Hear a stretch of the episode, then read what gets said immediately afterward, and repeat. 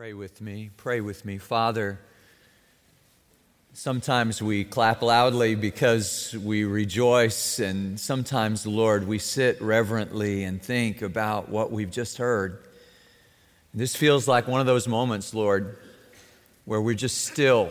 Your word says, Be still and know that I am God. And Lord, we uh, hereby abdicate our um, thrones and we confess that we sometimes usurp your place in this world and in our lives. We practice a functional atheism, Lord, whereby we worship you on Sunday but live on Monday through Saturday like it's all up to us. And Lord, we deplore that because it's done us no good we, uh, like every other idol ever formed on the face of this earth, never fail to fail when we take your place. So, this morning, Lord, in this song, we have heard the truth that you alone are God, that there is no other. And so, we will give our devotion and our heart's affection and our mind's attention to nobody else, to nobody less, because everybody else is less than you. And this morning, God, we pray that you would teach us something about how to worship you. Because some of us have been doing it our whole lives. We were on the cradle roll in our churches, and we have always been in church on this day of the week. But this morning, Lord, in humility, we must admit that we are novices at this, that the best of us is um, trying to play marbles with diamonds this morning. And we are standing on holy ground. And as best we can, help us to take off our shoes, not to pick blackberries from the bush that is ablaze with your glory. We ask it in Jesus' name. Amen. God is good all the time. I didn't say that last week. Do you know how I, I know I didn't say that last week? Because a bunch of you told me I didn't say that last week. That's how I know. Did you bring an offering today? Isn't that a terrible way for a pastor to start a sermon? I'm not talking about money but about an offering, an offering that is worthy of our God. And here's what I know that when we talk about worship, when we collectively, the body of Christ, talk about worship these days, for 30 some years now, I've been hearing people say, I got what I needed today. I really got something out of that. I need to get something. I need to have my needs met in worship. What's interesting to me is that in the central teaching of the Apostle Paul in the book of Romans on the subject of worship, where he says, and this is your spiritual worship, and he defines it for us, he doesn't say anything about getting what I need, or having my needs met, or getting what I like. What he talks about is not getting, but giving our lives as a living, holy sacrifice to God. And that intrigues me. I read this week um, Matt Redman's story about his church, Soul Survivor.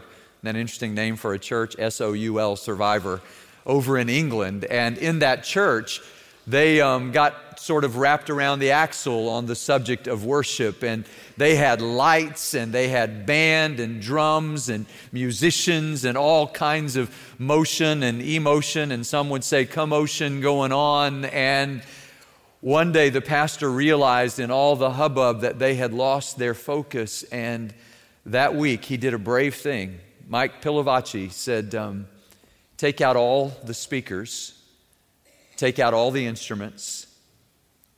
No musicians on stage, no singers on stage. And when the people walked in, he asked the same question I asked you Did you bring an offering with you today? People started fumbling for their wallets and purses, and he said, No, no, no. We don't have anything else to offer God but what you brought with you today. What is your offering to God?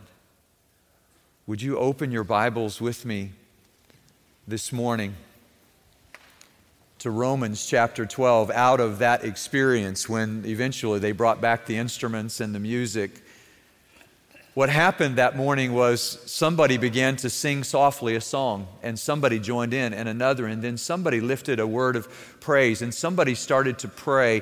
And it was probably a lot like worship back in the first century before they had liturgy and forms.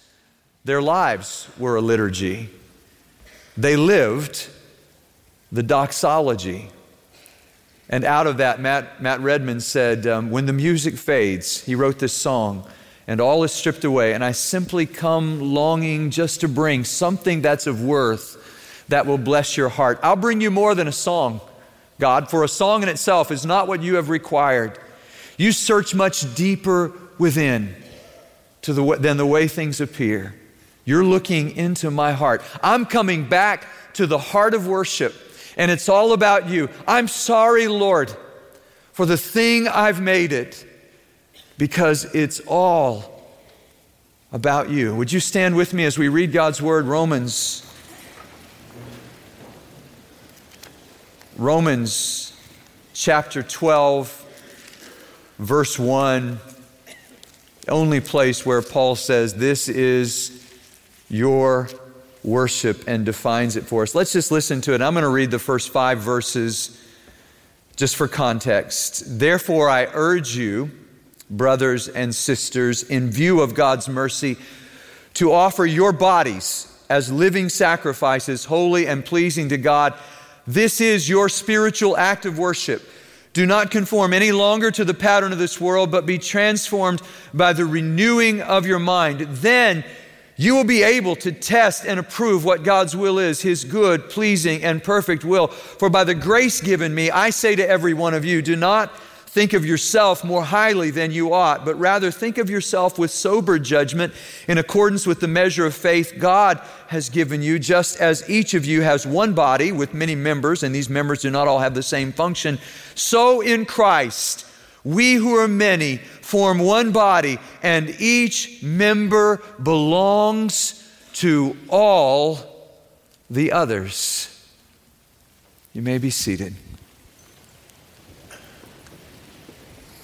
How do we live the doxology? How do we become a living doxology? We've been thinking about this for the last couple of weeks. Today ends this series, but next week we begin a series called Worship at Home, looking at how we can teach our families and our friends how to love God with our hearts, souls, minds, and strength.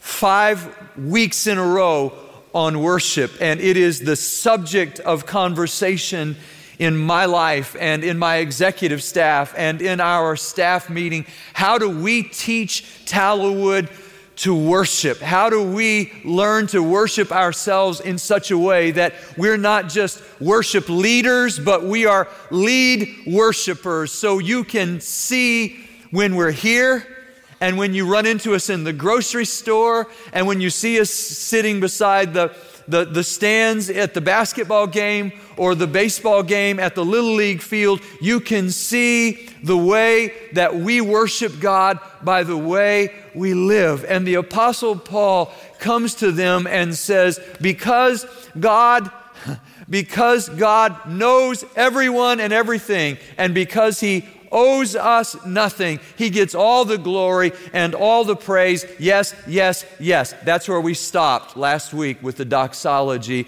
And then he starts in verse 1 saying, Therefore, in view of God's mercies, Paul uses that word, therefore, four times in chapter 3, verse 20, and chapter 5, verse 1, chapter 8, verse 1, and here. And here's what he says In view of all that we have learned about God giving us salvation through Jesus Christ, let us live lives of worship in which we are continually presenting our bodies and our minds to God as living holy sacrifices pleasing to God alone. So, is, is that what you mean by worship? Because these days, a lot of times when people talk about worship, they, have, have, we have narrowed it down to a very specific element in worship. So I like the worship this morning. I like the praise and worship. I like worship. I like the music. And we, we, we sort of narrow it down. But worship, Paul says, is when you and I give God everything that we are all the time. So are you worshiping this morning? You say, I'm here. Well, that's a good start because it's, it's hard to worship God without being present to Him. But what I want us to see is that worship is about making an offering of our whole lives to God. Listen to what Paul teaches us about this because it's important. The first thing he says to us is that worship, worship is crucial so, if I asked you as you look out at your uh, calendar for this week, what's the most important thing you have to do? Your answer to me, in view of what I've just said, would be the most important thing you have to do, the most important thing I have to do this week is worship God. And Paul was urgent about worship because he says, Notice, I urge you, therefore, I'm coming along beside you. It's the word parakaleo, gives us paraclete the Holy Spirit, the comforter, the counselor. He says, I'm counseling you. I'm putting my arm around you. I'm encouraging you. I'm urging you to worship God. And Paul was urgent about worship. And I want to ask you, Tallowood, are we urgent about worship? How much does it matter to us? Is it the central activity of our souls? And do we give ourselves to it fully? And you say to me, Pastor, I think you're, you're, you're, you're taking this too far. I mean, why would we be urgent about worship? Well, I might, I might say to you that if you tell me what you are urgent about, I'll tell you what you worship. Whatever you think about first when you wake up in the morning, whatever you think about when you're trying to go to sleep at night, the thing that you talk about when you're with your friends, the thing that makes your eyes light up and you get excited and start chattering about, that is your object of worship. It, it, might be the stock market, it might be your job, it might be your new boyfriend or girlfriend or somebody in your family, it, it might be your money, it might be your favorite sports team, it might be any number of things, but whatever it is, if it's the central thing in your life and it's all you think about, that's what you worship. And here's what I know everybody here is a worshiper, so I want you to be urgent about the worship of God alone. And if you ask me why, I will answer you with Paul's words in view of God's mercies. The word is a, a different word from mercies, oiktirmon, compassions. It's the same word used in um, uh, 2 Corinthians chapter 1 verse 3, the father of all compassions. And I think Paul has been talking about God's compassion in the whole book of, of Romans, the whole story of our sin. Nobody, 3 verse 20. Therefore, no one is justified by keeping works of the law. Chapter 5, verse 1 Since we have been justified by faith. Chapter 8, verse 1 Therefore, there is now no condemnation for those who are in Christ Jesus. Therefore, in view of God's mercies that God commended, I love the NRSV, proved his love for all of us by sending his son for us. Now, he says, you present your bodies as living sacrifices to God. I want you to hear this truth that that we live our lives in full view of God's mercies. My dad lives up in Colorado. He wonders why I don't come see him more. I need to go up there more often. But when I go up there, he always says to me, You know, the most valuable property in Colorado is if you have a view of a mountain. Um, you know, Pikes Peak. Eh, you know, you'll see it in real, real estate uh, advertisements up there with a view of Pikes Peak. And uh, I was out in El Paso years ago on, on our mission trips. We went two or three years on spring break and took our kids. And I don't know if you remember those cinnamon donuts. I just remember things in terms of food. But I remember going out there, and, and everywhere you would see a sign that said, Desert View Property. And I was like, Really? you got a clear view of the desert. Yeah, is there something else? Then I was thinking in Houston, what would it be? You know, over, uh, overpass view property. You can get a view of the overpass, or, you know, what would it be? Downtown, or Memorial Park, or Hershey Park, or the whatever it would be. Here's what I know everybody in this room lives in full view of the mercies of God. You don't have to look far. And a man with a much more interesting name than mine, Hans Urs von Balthasar, says this Only when we look into the eyes of the crucified one do we recognize the abyss of our selfishness.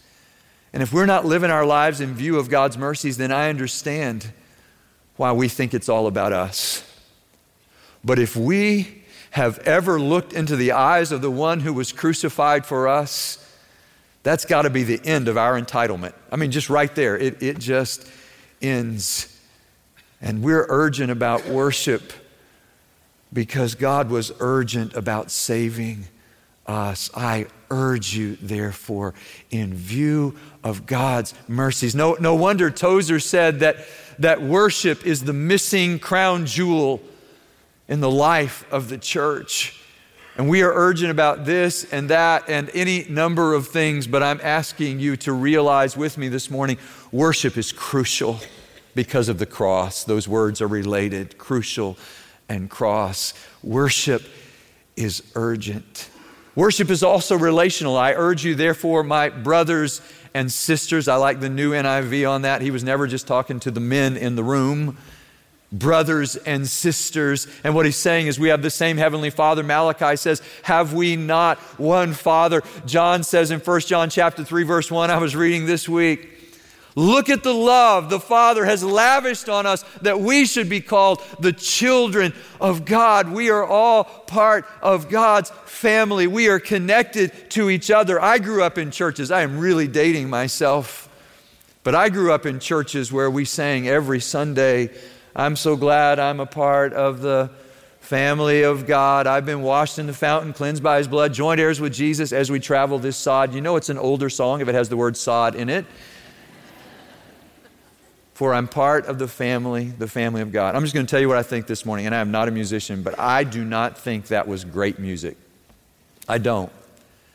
But I do think it's great truth that we are part of a family and we are interconnected with each other. And the reason I read verses 3, 4, and 5 of Romans 12 is because in those passages, what Paul says to us is that we're connected with each other. Beyond that, that we belong to each other. So we shouldn't think too highly of ourselves, but we ought to think about each other and we ought to be. And then he goes down in Romans 12 and, and in verse 10, he says we ought to be devoted to one another in brotherly love. And in verses 13 and 15, he describes the life of the body and he says, We rejoice with those who rejoice and we weep with those who weep. And we are connected at the heart with each other because we have the same heavenly Father, we are in this together. And if you want to know about it, I'll just tell you about it. I have had some great times of worship in recent weeks. Maybe some of the sweetest individual times I have ever had with the Lord in my life in the last couple of weeks. But I'll also say to you that when I come in this place, that's not what this is about. This is about you and I taking all that God has poured into our souls all week long and bringing that together as a corporate offering to him. Rod Cooper told about his uh, mom making stew when he was growing up, and, and he would come in. He loved it when she made stew. Melanie made stew over the holidays. I don't ever remember Melanie making stew, but it was, it was marvelous. And Rod Cooper tells about um, his mother making stew, and he would go out and play and come in and say, Is it ready yet? And she would lift the lid and go, No, it's, it's not. All the, everything's in there, but it's not together enough, ready yet for the aroma to be. No, and she, she put the lid, and he'd go back out inside. Me, okay, come back in. Is it ready yet? No. She, no. And then eventually, he would come in famished and hungry, and she would lift that lid, and you could just smell how all the elements had converged.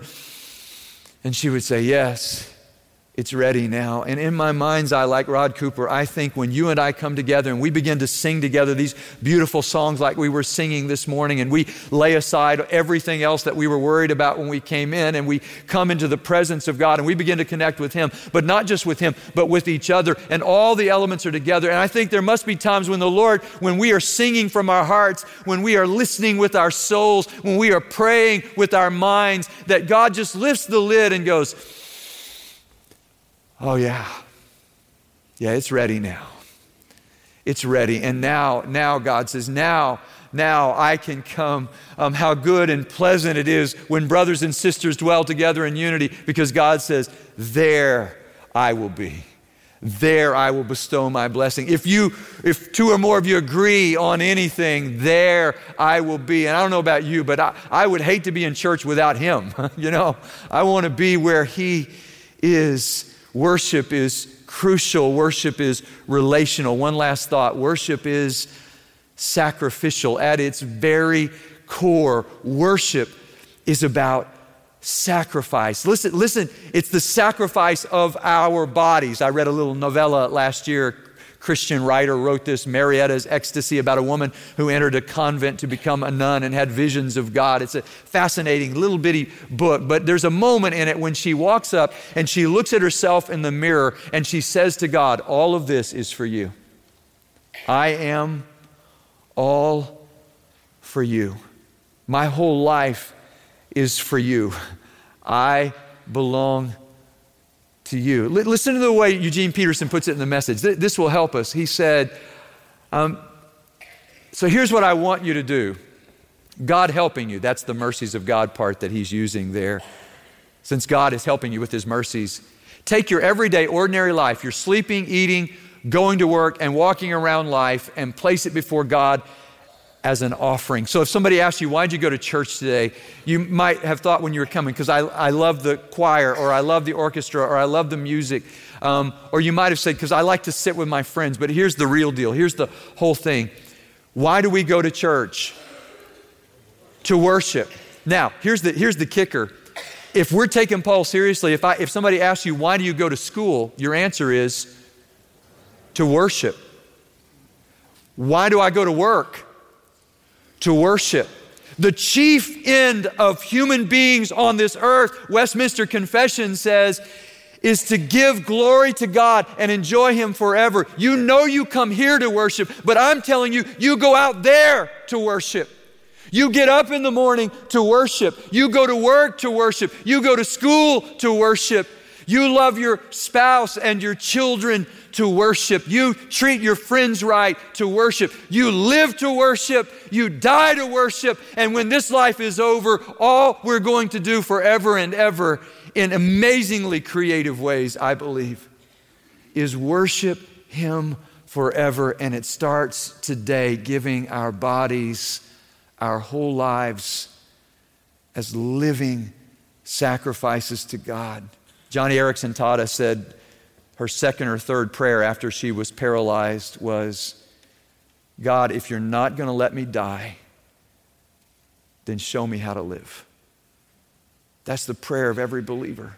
Until I'm taken from this world, God, show me how to live. Stott puts it in, a, I think, a, a helpful way to help us understand what it means to give our bodies to God. He says, um, it, it has to do with our feet walking in God's path and our lips speaking His truth and our hands lifting up those who have fallen, our arms embracing the lonely and unloved, and our ears listening to the cries of the distressed, and our eyes will look humbly and patiently towards God. That's being a living sacrifice, not only a living sacrifice, but He says, a holy sacrifice. There's a relatively recent song that captures my thoughts about holy. When I look up uh, in Isaiah chapter 6 and hear Isaiah saying, Holy, holy, holy. I remember it when I was over in Brazil. I love the way they say it Santo, Santo, Santo.